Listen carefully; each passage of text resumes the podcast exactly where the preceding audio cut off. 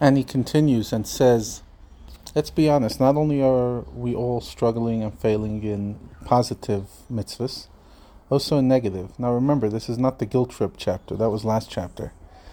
Even that wasn't exactly the definition, but more in that style. This is about not judging others. Let's be honest, he says, even in the category of turning away from evil, a thinking person can discover within themselves that they do not turn completely and totally away from evil in a place that requires an incredible battle. For example, may not find the, or, or summon the strength to stop in the middle of a pleasant gossip or relating a tale discredit, discrediting his fellow, as he ought to do, even if it was a very slight slur, and even if it's true. That's what the Torah tells us.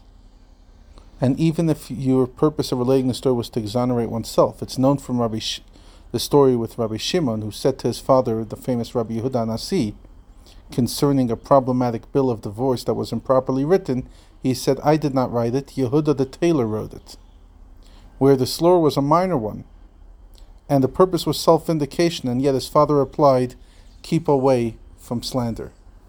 Same applies in many similar things that occur quick, uh, frequently, and especially true in regards to sanctifying oneself by refraining from indulgence in permitted matters, which we've spoken about in the past, and rabbinic prohibitions, which we're told in some ways rabbinic prohibitions are more serious to transgress than Torah, because Hashem makes a special focus that we don't take the rabbinic ordinations like a joke and we take it seriously, or the mistakes that we just get used to and we kind of trample on because we've done it so many times. His point is never forget your own battles when you judge the battles of others.